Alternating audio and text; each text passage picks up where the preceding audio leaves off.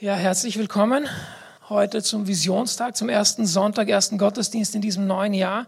Ich wünsche euch allen von Herzen ein gesegnetes, gesundes, schönes, friedliches, erfolgreiches neues Jahr und freue mich wirklich, dass wir gemeinsam unterwegs sein können, also unterwegs waren im letzten Jahr, aber auch jetzt ins neue Jahr gemeinsam starten. Ähm, manche von uns haben sich schon Ziele gesetzt, vielleicht für dieses neue Jahr, oder vielleicht hast du einen Vers oder ein Motto für dieses neue Jahr. Für uns als Gemeinde ist das Motto, es braucht uns alle. Es gibt für alle einen Platz, es braucht uns alle im Reich Gottes, im Dienst Gottes, in seiner Gemeinde, in der Gemeinde von Jesus. Denn jeder von uns ist von Gott begabt und befähigt und erlöst und berufen auch um in diesen neuen Jahren einen Unterschied zu machen. Dort, wo wir sind, in unserem Umfeld, in unseren Beziehungen, in unseren Familien. Und es braucht uns alle. Und heute zu Beginn dieses Jahres wollen wir nach vorne schauen. Aber wir wollen nicht nur nach vorne schauen, sondern wir wollen auch gemeinsam das fahren, was Gott im vergangenen Jahr getan hat. Und wir haben schon letzten Sonntag verschiedene Zeugnisse gehört. Ähm, diejenigen von euch, die da waren, es waren, glaube ich, sieben oder acht verschiedene Berichte über das Wirken Gottes in unserer Gemeinde, auch in den Nachbarschaften im letzten Jahr. Und das Jahr 2023 war geprägt von Herausforderungen, aber es war auch geprägt von Gottes Treue und Segen inmitten von Herausforderungen. Und das größte sichtbare Ereignis für uns als Gemeinde im letzten Jahr war unser Umzug, unser Umbau jetzt in diesem neuen äh, Gebäude, wo wir jetzt sind. Und Gott hat ähm, auch uns als Gemeinde wirklich übernatürlich versorgt. Er hat uns geholfen. Er hat uns gestärkt. Und ich möchte auch allen danken, die sich eingebracht haben, dass das möglich war. Danke nochmals alle, die mitgearbeitet haben, alle, die finanziell beigetragen haben, alle, die einfach mit uns angepackt haben und die, die gebetet haben dafür, dass Gott uns versorgt, dass Gott mit uns ist. Danke dafür von, von Herzen. Ähm, es hat uns alle gebraucht und es braucht uns alle auch weiterhin. Genau. Aber es geht ja nicht um ein Gebäude. Gemeinde ist nicht ein Gebäude, wir sind eine Familie. Dieses Gebäude ist ein Mittel zum Zweck. Und das, was eigentlich zählt, mehr als dass wir hier umgezogen sind, ist, dass viele Menschen im letzten Jahr hier in diesen neuen Räumen das Evangelium hören konnten. Und ich habe einfach ein paar Fakten und Zahlen vorbereitet vom letzten Jahr und möchte euch diese einfach ähm, heute auch präsentieren. Es ist nicht viel, aber es ist etwas zusammengefasst, äh, was Gott getan hat im letzten Jahr. Wir hatten im Verlauf des Jahres oder auch seit dem Umzug hier mehr als 50 neue Erstbesucher hier in der Gemeinde. Wir haben sieben neue Mitglieder letztes Jahr aufgenommen. Es wurden fünf Personen getauft im Pichlinger See im Frühling. Einige von euch waren auch dabei. Es war wirklich ein Highlight und eine, eine sehr, sehr gesegnete Feier vom Herrn. Wir konnten auch im Herbst dann neu, neue Gruppen starten hatten zum ersten Mal in unserer Gemeinde ein Fest der Kleingruppen hier und haben dann drei neue Gruppen gestartet. Und wir sind für all diese Dinge sehr, sehr dankbar, aber ganz besonders bin ich auch dafür dankbar, dass nicht alles, was wir tun als Gemeinde, sich um uns dreht, in diesen vier Wänden passiert, sondern von Anfang an hat Gott uns aufs Herz gelegt, dass wir Großzügigkeit als einen unserer Werte haben. Und ich habe das einfach mit Zahlen auch belegen wollen für uns, damit jeder von uns weiß und sieht, was das bedeutet. Als Gemeinde konnten wir im letzten Jahr allein mehr als 7000 Euro spenden hergeben, investieren ins Reich Gottes außerhalb dieser vier Wände. Und schaut euch um, wir sind nicht 300 Leute, ja? wir sind eine Handvoll Leute. Das ist alles Geld, das durch die Gemeinde ins Reich Gottes geflossen ist. Und das ist jetzt nicht das Projekt, das wir hatten mit der Ukraine, wo andere gespendet haben und wir das weitergegeben haben, sondern das, was wir als Gemeinde geben konnten. Und für mich, was mich sehr mit Freude erfüllt ist, ich habe letzte Woche mir angesehen, zum ersten Mal in den letzten sieben Jahren oder sechseinhalb Jahren seit 2017, seitdem wir die Gemeinde gestartet haben, wie viel wir investiert haben in die Mission. Und insgesamt haben wir mehr als 48.000 Euro seit 2017 als Gemeinde in die Mission investiert. Und ich sage das nicht, um uns auf die Schulter zu klopfen oder weil wir irgendwie großartig sind. Das hat Gott getan. Aber ich sage das aus zwei Gründen. Um Gott die Ehre zu geben und um euch und uns zu ermutigen. Wir als Gemeinde dürfen das Reich Gottes bauen und sehen, die Saat des Evangeliums auch finanziell. Und auf der anderen Seite dieser Zahl stehen Missionare, die unterstützt wurden. Es stehen neue Gemeinden, die gegründet wurden. Es stehen bedürftige Menschen, denen geholfen wurde. Es sind Leben, die verändert wurden, dadurch, dass wir treu sind mit unserem Geben auch. Und die Bibel sagt uns das ja auch ganz konkret. Paulus spricht darüber, im Kontext von Finanzen im 2. Korinther 9,7, wo er sagt, wer wenig sät, wird auch wenig ernten. Und wer reichlich sät, der wird auch reichlich ernten. Und es ist bei der Saat ja so, dass die Saat und das, was man dann erntet, nicht gleich aussieht. Ja? Die Saat ist klein. Wenn man jetzt eine Saat sät für eine Frucht oder eine, eine Pflanze oder ein Gemüse oder einen Baum, ja, eine Saat des Apfels, dann entsteht ein Baum und dann entstehen Zweige und dann kommt die Frucht. Ja, die sieht anders aus als die Saat. Und die Frucht ist dann oft viel größer oder die Ernte viel größer als die Saat. Aber es geht darum, dass wir sehen ins Reich Gottes und wir werden dann auch reichlich ernten. Und das haben wir erlebt als Gemeinde, auch in den vergangenen Jahren. Wir haben reichlich geerntet, weil Gott uns einfach gesegnet hat und dieses Prinzip auch gilt nicht nur im Bereich der Finanzen, sondern auch im Bereich der Beziehungen, im Bereich de, des Dienstes, den wir in sein Reich investieren. Und mein Gebet für dieses Jahr ist, dass Gott alles, was wir bisher investiert haben, segnet. Dass das nicht nur Wachstum bringt, sondern Multiplikation. Dass es sich vervielfältigt und das Reich Gottes viel, viel Frucht sieht dadurch, dass wir uns investieren. Nicht, weil wir groß sein wollen oder großartig, sondern damit noch mehr Menschen erreicht und noch mehr Nachbarschaften erneuert werden können durch seine Liebe. Aber ich muss auch dazu sagen, eine Sache, die wir ebenso gelernt haben in den vergangenen Jahren, ist, dass Erneuerung, dass Veränderung nicht automatisch passiert. Veränderung weder in unserem Leben noch in unserem Umfeld passiert nicht automatisch, also positive Veränderung, sondern es braucht ein Investment. Es braucht Zeit. Es braucht bewusstes Handeln. Das Reden darüber, die Intention oder der Wunsch, dass sich was verändert, reicht nicht aus. Die besten Wünsche dieser Welt verändern diese Welt nicht, sondern es sind die Dinge, die wir wirklich in die Tat umsehen und auch die schönsten Worte verändern diese Welt nicht. Es ist das, was wir ausleben und was wir tun. Aber zusätzlich zu Energie und Arbeit und Glaube und Gebet braucht es auch Vision. Deswegen haben wir diesen Visionstag zu Beginn eines jeden Jahres. Es braucht göttliche Weisung. Es braucht Offenbarung von Gott, worauf wir uns fokussieren sollen in der nächsten Zeit. Im Alten Testament in Sprüche 29 im Vers 18 heißt es, ohne Gottes Weisung verwildert ein Volk. Doch es blüht auf, wenn es Gottes Gesetz befolgt. Dieses Wort Weisung ist das hebräische Wort Chazon. Das bedeutet Vision. Es kommt 34 Mal im Alten Testament vor und es bedeutet Vision, göttliche Offenbarung, göttliche Weisung, die wir durch sein Wort, aber auch durch seinen Geist haben, durch den wir prophetisch auch Dinge aussprechen, die Gott zu uns sagt für die Zukunft. Und Gott möchte uns diese Weisung geben.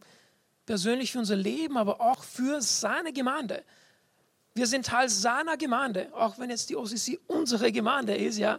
Es ist seine Gemeinde, die Gemeinde von Jesus und er spricht da hinein und gibt uns Weisung und Offenbarung und Vision. Die Frage ist natürlich, wie?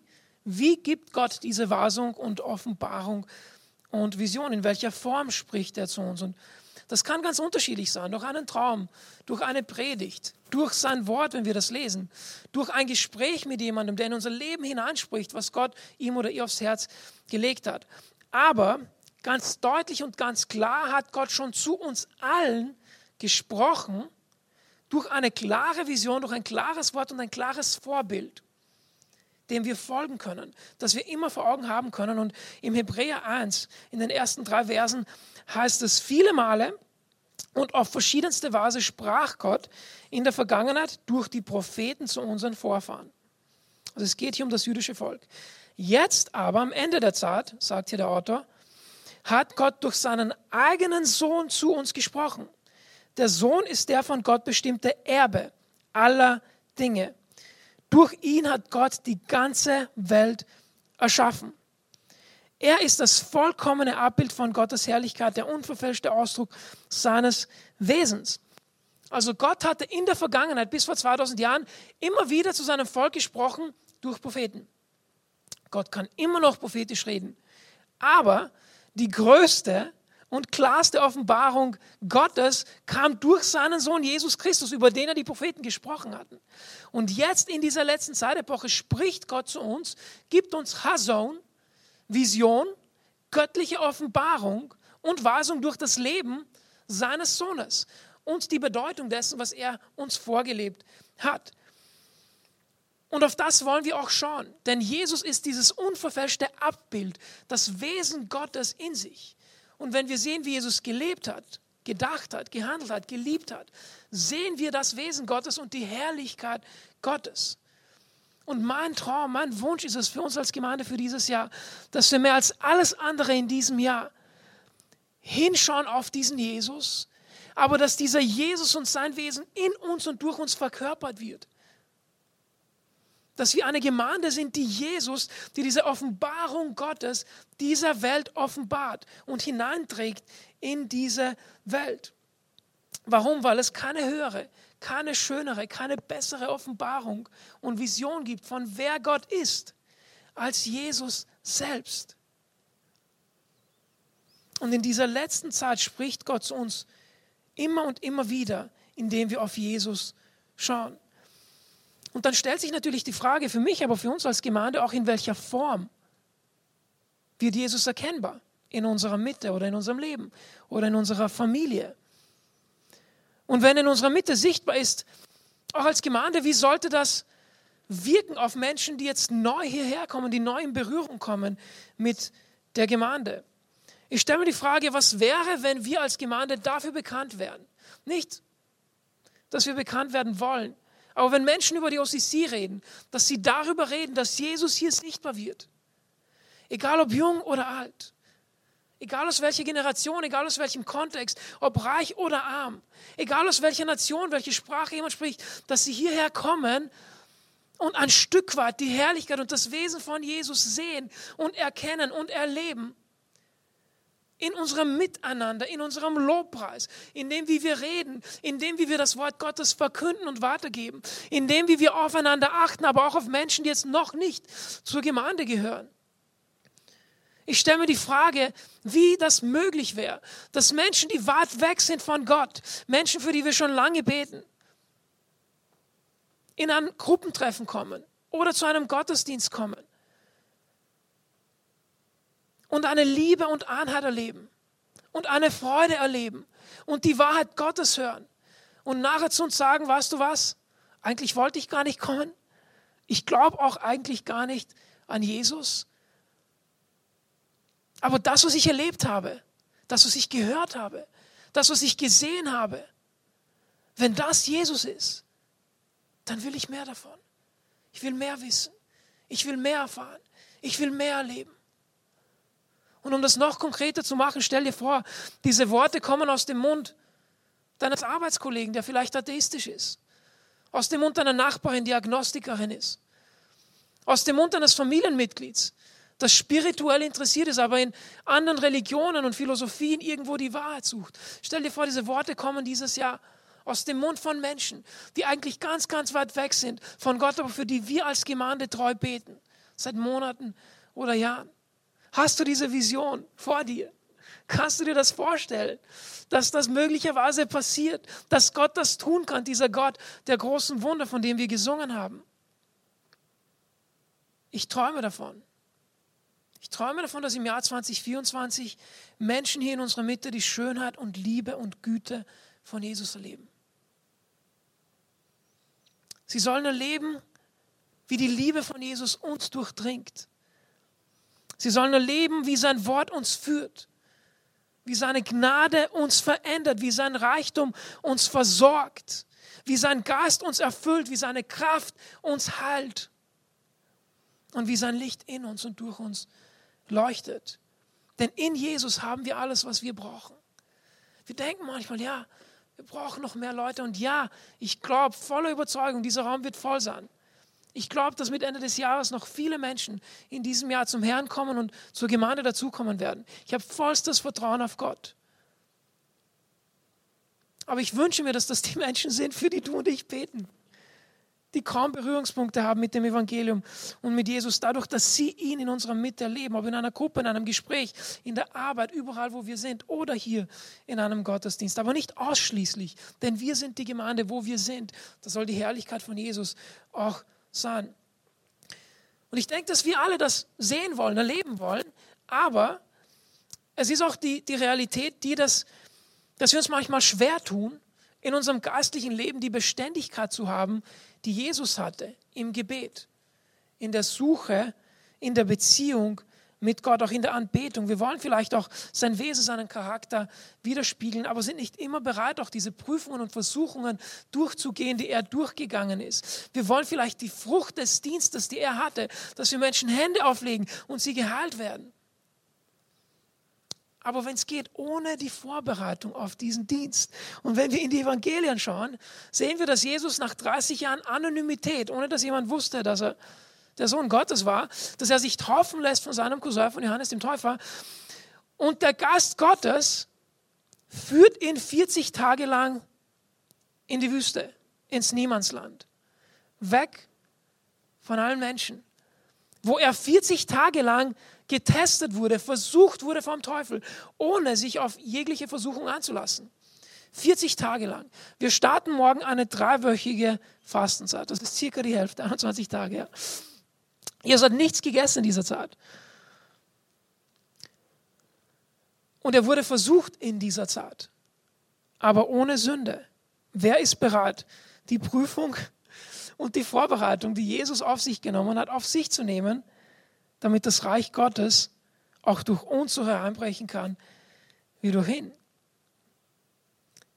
Es braucht eine Bereitschaft von uns. Es braucht auch Zeit im Wort Gottes es braucht auch eine Entscheidung für jeden von uns in diesem Jahr täglich Jesus zu folgen, anstatt eben primär unsere Pläne umzusetzen. Es braucht ein tägliches Hinschauen auf Jesus, damit wir diese Vision vor Augen haben, wer er war, wer unser Gott ist, wie er gehandelt hat, damit auch wir so leben, wie er das getan hat. Und wenn wir diese Vision vor Augen haben, wie unser Leben aussehen könnte, in diesem Jahr, nach diesem Jahr, dann stellt sich die Frage, wie kommen wir dorthin, dass sich diese Vision erfüllt, dass diese göttliche Offenbarung durch Jesus auch in uns sichtbar wird und uns führt, dass das das Bild ist, das wir vor Augen haben für dieses Jahr, dass das unser Ziel ist. Und ich möchte diese Frage anhand einer Bibelstelle beantworten aus dem Alten Testament. Wir sind als Gemeinde sehr viel im Neuen Testament unterwegs gewesen. Letztes Jahr haben wir das Buch der Apostelgeschichte gelesen, nicht ganz, aber zumindest die Hälfte davon. Ähm, und möchte ins Alte Testament mit euch gemeinsam schauen, denn Gott hatte im Alten Testament seinem Volk eine Vision gegeben, eine, eine Verheißung, ein Versprechen gegeben, dass sie in ein neues Land kommen würden. In ein verheißenes, in ein versprochenes Land, das viel, viel besser war als das Ägypten, aus der Sklaverei, als die Sklaverei, aus der Gott sie befreit hatte. Und das Problem war aber dieses, dass das Volk Israel nicht einfach hineinkommen konnte in dieses Land, ohne dass jemand dort wohnt, damit, wo, wo alles schon aufgebaut war und wo alles schon geblüht hat, sondern das Land war bewohnt von Völkern, die Gott nicht so gern hatten, die andere Götter hatten. Das heißt, das Versprechen war da, die Verheißung war da, das versprochene Land war da, aber die Verheißung erfüllte sich nicht automatisch, nur weil Gott sie gegeben hat, sondern sie mussten dafür kämpfen. Sie mussten das Land annehmen, das Gott ihnen bereits gegeben hatte weil Gott wollte mit seinem Volk gemeinsam arbeiten. Ja? Und so ist es auch bei uns manchmal.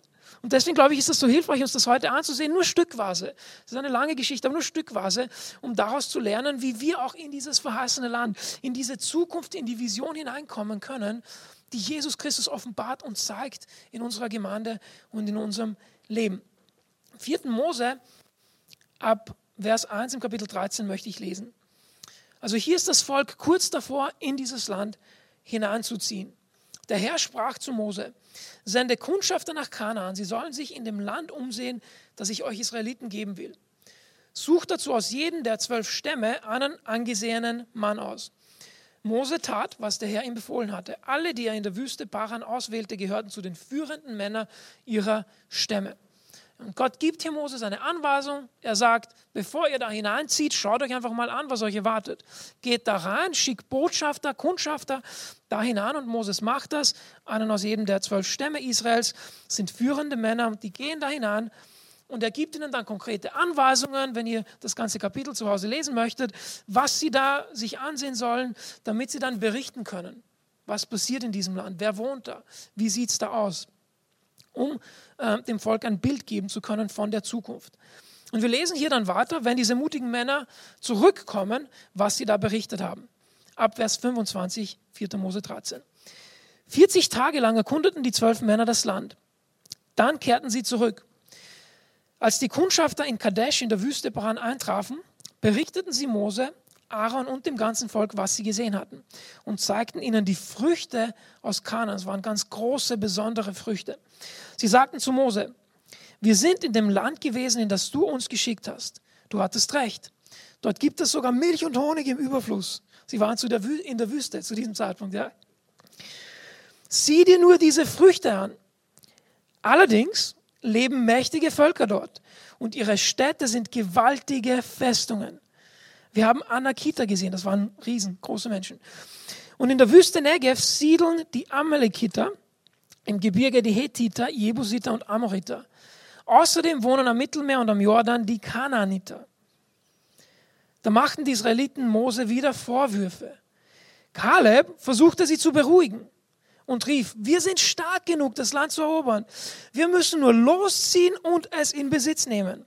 Aber die anderen Kundschafter widersprachen. Gegen diese Völker können wir auf keinen Fall antreten. Sie sind ja viel stärker als wir. Und sie erzählten den Israeliten die schlimmsten Geschichten über ihre Rase. Wir haben das Land durchzogen. Wir wissen, wie es dort aussieht. Glaubt uns, dort herrschen Mord und Totschlag. Alle Menschen, die wir gesehen haben, sind groß und kräftig. Ja, da gab es scheinbar keine Kinder, keine schlanken Menschen, keine schwächeren Eltern. Alle sind mächtig und groß und kräftig. Die Anakiter, die wir getroffen haben, sind Riesen. In deren Augen waren wir klein wie Heuschrecken. Ja, ganz leichte Übertreibung. Und so haben wir uns auch gefühlt. ja, es ist so spannend. Hier gehen zwölf Männer, führende Männer in dieses Land und sehen scheinbar unterschiedliche Sachen, bringen unterschiedliche Berichte zurück oder interpretieren das, was sie gesehen haben, was Gott geben will, ganz anders. Kaleb hatte das anders gesehen als die anderen zwölf, die anderen zehn, muss ich sagen, weil Kaleb und Josua gemeinsam eigentlich gemeint hätten, sie können das packen und schaffen. Aber es hat gereicht, dass zehn von diesen Männern gesagt haben, es geht nicht, wir wollen nicht. Und sie haben in das Volk hineingesprochen, was eigentlich nicht Gottes Wille war. Sie haben das Volk entmutigt. Sie hatten zwar die Vision von diesem Land, Sie waren dort, wo Milch und Honig fließt. Sie hatten die Früchte gesehen und sogar mitgenommen, dass das Volk das sehen kann. Aber um dorthin zu kommen, mussten sie kämpfen. Mit Festungen, diese Städte, mit Riesen. Und so geht es uns manchmal. Wenn Gott uns ein Bild schenkt, von wie unser Charakter sein könnte, wenn wir bereit sind, die Festungen unseres Denkens, die der Feind aufgebaut hat, zu zerbrechen. Wir sehen das Bild von Jesus, wie er gelebt hat, gedient hat. Ich bin gestern Abend im Bett gelegen, vom Schlafengehen und habe überlegt, noch die Summer kurz aufzuwecken, weil schon eingeschlafen ist. Ich habe gedacht, wen kenne ich eigentlich, der wirklich so lebt wie Jesus? An wen würde ich denken? Wer in meinem Umfeld, in meinem Dunstkreis? Ich kenne viele Gemeindeleiter, Pastoren von Bewegungen, von großen Gemeinden. An wen würde ich denken, wenn ich denke, ja, der lebt wie Jesus? Wir haben dieses Bild manchmal vor Augen, aber wir sehen uns so weit weg von dem dass wir Angst haben, überhaupt einen Schritt dorthin zu gehen, weil wir noch so anders sind in unserem Denken, in unserem Handeln, weil unser Herz noch nicht so hingegeben ist, wie es sein könnte. Wir wissen, unsere Beziehung mit Gott könnte beständiger sein. Unser Gebetsleben könnte beständiger sein. Unser Potenzial könnten wir noch mehr anbringen im Reich Gottes. Unsere Ressourcen, unsere Zeit, unser Dienst könnte noch mehr im Reich Gottes gebraucht werden. Aber wir sind so weit weg und wir haben Angst. Was passiert dann mit meinem Job? Was passiert dann mit meiner Freizeit, wenn ich jetzt mehr Zeit investiere? Was sagen die anderen über meinem Verhalten? Vielleicht Menschen, die Gott oder Jesus nicht kennen.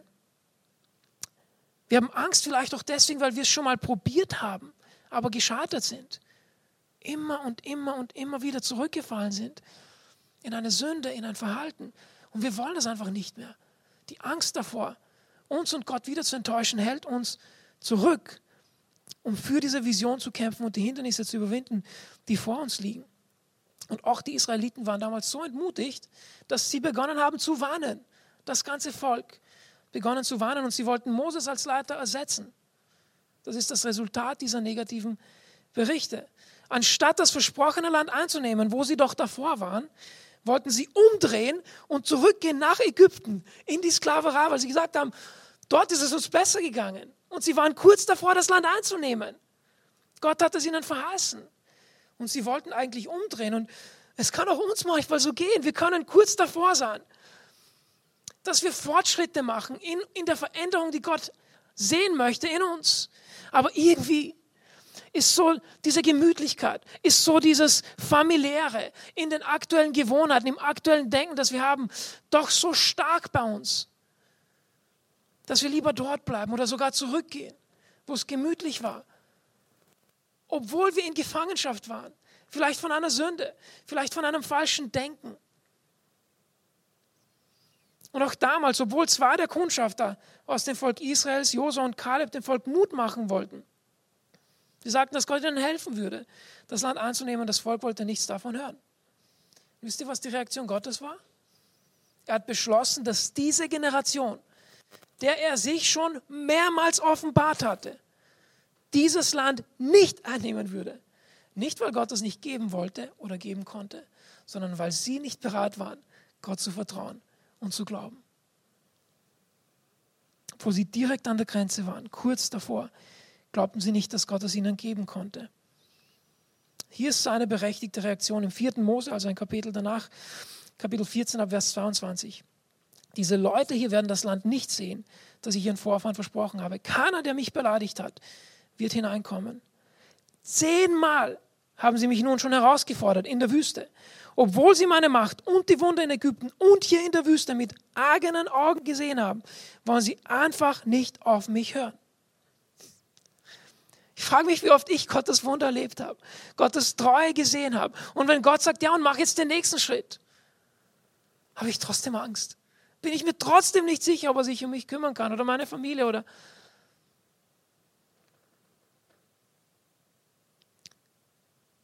Aber es gab auch eine Alternative. Wenn wir weiterlesen, ganz anders dagegen mein Diener Kaleb. Er ließ sich nicht beirren und ist mir immer treu gefolgt. Darum werde ich ihn in das Land bringen, das er bereits gesehen hat. Seine Nachkommen sollen es besitzen. Die Schlachterübersetzung ist wortwörtlicher und sie sagt hier, aber meinen Knecht Kaleb, in dem ein anderer Geist ist und der mir völlig nachgefolgt ist. In Kaleb war ein anderer Geist als in diesen anderen zehn Männern. Ich weiß nicht, wie es euch geht, aber ich möchte, dass Gott mich meine Familie, uns als Gemeinde in diese Vision hineinbringt, die er hat für uns. Dass mehr Menschen erreicht und mehr Nachbarschaften erneuert werden durch seine Liebe. Ich möchte da hinkommen. Ich möchte nicht, dass Gott zu mir eines Tages sagt, Ray, wie viele Wunder habe ich in deinem Leben getan? Und als du kurz davor warst, hast du gesagt, nein, es ist zu viel. Der Preis ist zu hoch. Ich habe Angst. Ich traue mich gar nicht sagen, was ich sehe für die Zukunft. Und dann traue ich mich schon gar nicht dahin gehen. Weil das kostet mich ja was. Das kostet mich vielleicht im Gebet, Kontinuität, im Fasten, bereit sein, Dinge in meinem Leben abzulegen, die mir nicht helfen, um in dieses Bild von Christus hineinzukommen, in das mich Gott hineinbringen möchte. Das kostet mich ja was. Und wir leben in einer Zeit der Gnade. Aber jeder von uns hat irgendwo ein Datum, wo unser Leben vorbei sein wird. Und ich möchte, dass wenn ich eines Tages vor Gott stehe, er zu mir sagen kann, der Gast, der in Kaleb war, der war in dir. Und ich hoffe und bete, dass hier in unserer Mitte Menschen sind, die erfüllt sind von demselben Geist, den Kaleb hatte. Menschen, die die Vision Gottes sehen und ihm vertrauen, dass er uns als Gemeinde dort hinbringen kann. Ich bete, dass Gott heute diesen Geist in uns allen erweckt, den Kaleb hatte, damit seine Vision für dein Leben, für seine Gemeinde, für uns, neues Feuer entfacht in uns, dass wir einen Glauben haben, der sagt, ich mache mich auf den Weg. Ich bleibe weder in der Wüste, noch gehe ich zurück in die Gefangenschaft der Sünde. Ich gehe vorwärts. Hand in Hand, Schulter zu Schulter mit meinen Geschwistern. Und wir nehmen dieses Land an, das er für uns hat. Ich packe es an.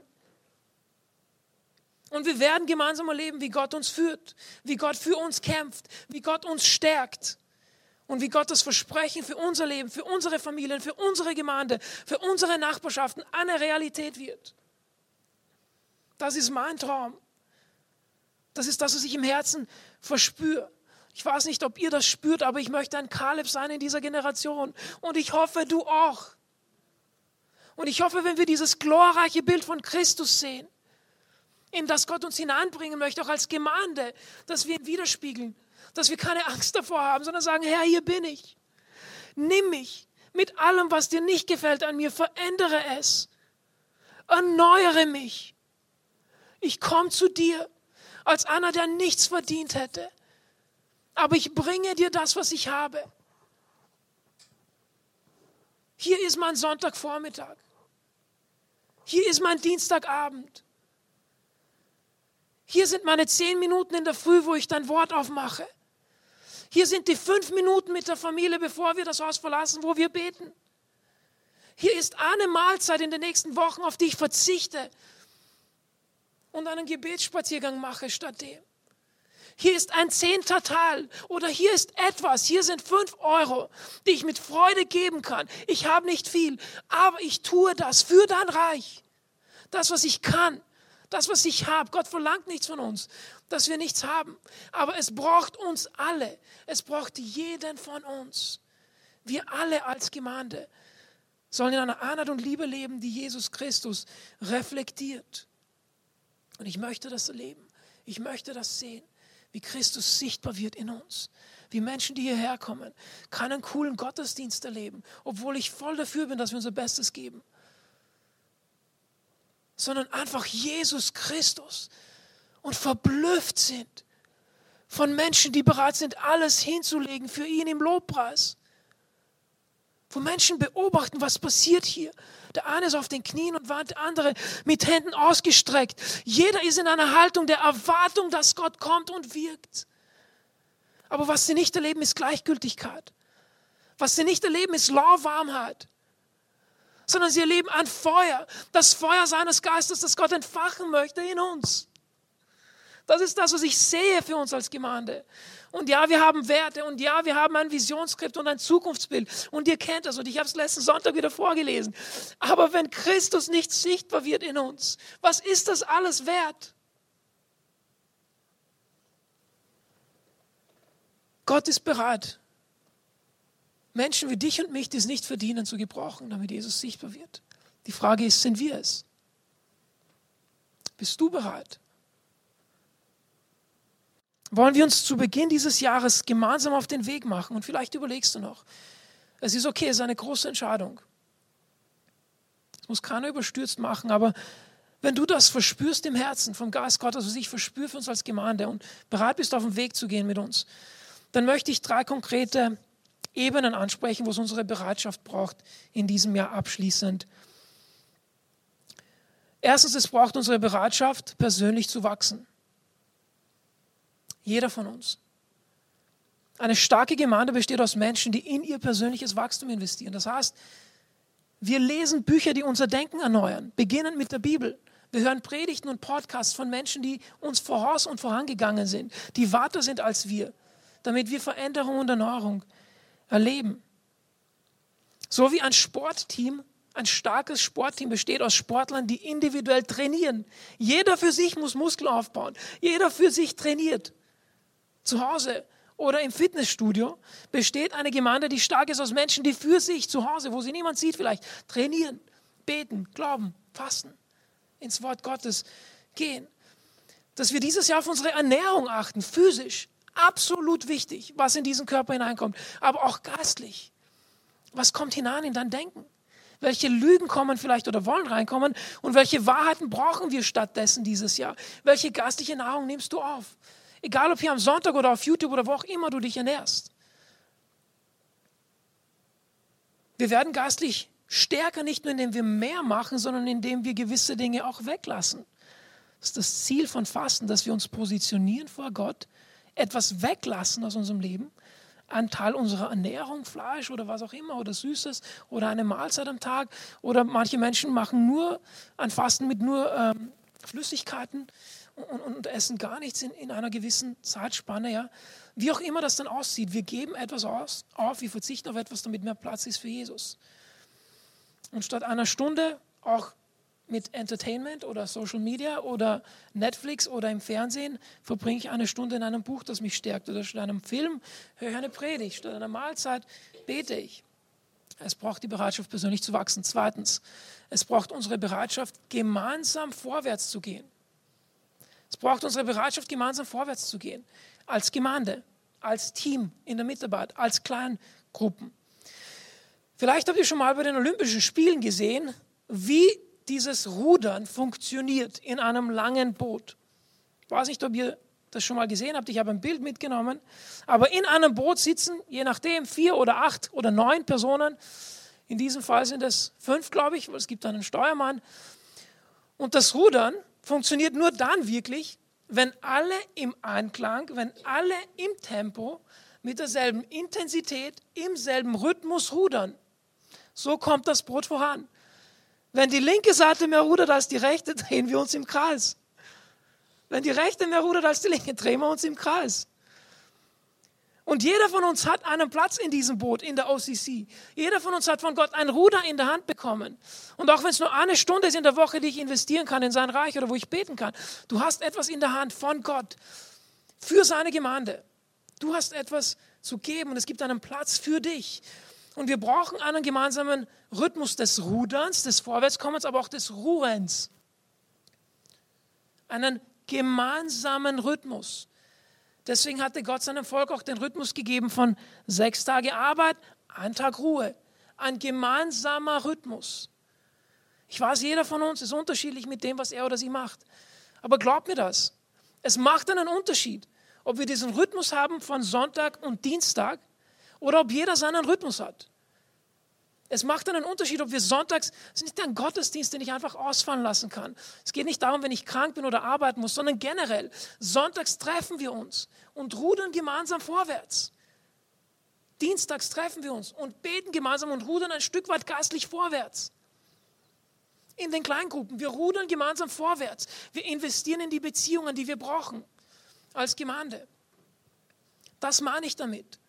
Und ja, ich weiß, das bedeutet für manche von uns ein kleines Opfer, irgendwas in meinem Kalender herumzudrehen, damit das funktioniert. Ab und zu mal auf einen Sonntag, wo ich länger schlafe, zu verzichten. Wir brauchen einen gemeinsamen Rhythmus. Deswegen fasten wir es auch gemeinsam zu Beginn des Jahres. Deswegen wollen wir das so einfach wie möglich halten, denn es braucht uns alle. Es macht einen Unterschied, wenn wir gemeinsam unterwegs sind oder jeder halt irgendwie rudert. Und das Dritte ist, es braucht unsere Bereitschaft, uns von Gott verändern zu lassen. Ohne diese Bereitschaft wird sich auch kaum etwas bewegen dieses Jahr. Das größte Wunder, das einige von uns erleben können und ich hoffe erleben werden dieses Jahr, ist persönliche Veränderung, wo wir seit Jahren ringen mit etwas. Aber dieses Jahr, weil wir uns vor Gott positionieren, weil wir mit seinem Volk gemeinsam unterwegs sind, kommen wir gemeinsam in das Land, das er verheißen hat. Und wie wir über dieses Land reden, in das wir hineinkommen, hat sehr wohl einen Einfluss für die Menschen in unserem Umfeld. Was sie bei uns beobachten, hat sehr wohl einen Einfluss, in dem, ob sie sagen, ja, ich möchte auch mal so sein wie der Jan oder wie Dorin oder wie Victor oder Kathi. Die Menschen beobachten bei uns, wie ernst wir unser Leben mit Jesus tatsächlich nehmen. Und das hat einen Einfluss, ob Menschen sich auf den Weg machen oder nicht. Denn die Erneuerung, die wir in unserem Umfeld sehen wollen, beginnt mit uns und vor allem in uns. Und um diese Veränderung zu ermöglichen, wollen wir uns gemeinsam auf den Weg machen. Und die Einladung ist offen für uns alle. Wir werden auch im nächsten Gottesdienst in zwei Wochen eine neue Themenreihe beginnen über dieses Thema. Erneuerung unseres Herzens, unseres Denkens, das, was Gott in uns machen möchte. Bist du bereit, dieses Jahr einen Unterschied zu machen? In dich selbst zu investieren, zu trainieren, gemeinsam vorwärts zu gehen, dich von Gott verändern zu lassen? Ich bete und hoffe, dass deine Antwort Ja ist. Aber es ist okay, wenn du noch überlegst. Es ist keine kleine Entscheidung. Ich möchte euch anladen, äh, Tim und Ines nach vorne zu kommen. Wir werden noch ein Lied hören. Und in dieser Zeit will ich einfach uns alle einladen, den Heiligen Geist einfach zu fragen, Heiliger Geist, was möchtest du heute zu mir sprechen? Was ist eine Sache, die du angehen möchtest zu Beginn dieses Jahres, wo du mich verändern möchtest? Oder wo ich bisher Nein gesagt habe, wozu ich Ja sagen soll? Oder umgekehrt, eine Sache, wo ich bisher Ja gesagt habe, die mich ablenkt von, das, von dem, was du machen möchtest mit mir. Und lass uns einfach hörend hineingehen in diese Zeit. Es geht nicht um das Lied, das wir singen, es ist ein tolles Lied, aber lasst uns in die Gegenwart Gottes kommen und einfach fragen, hören von Gott. Heiliger Geist, was möchtest du heute zu mir sagen? Welche Entscheidung soll ich heute treffen, damit wir gemeinsam in diese Vision hineinkommen, die Gott für uns im Jahr 2024 vorbereitet hat?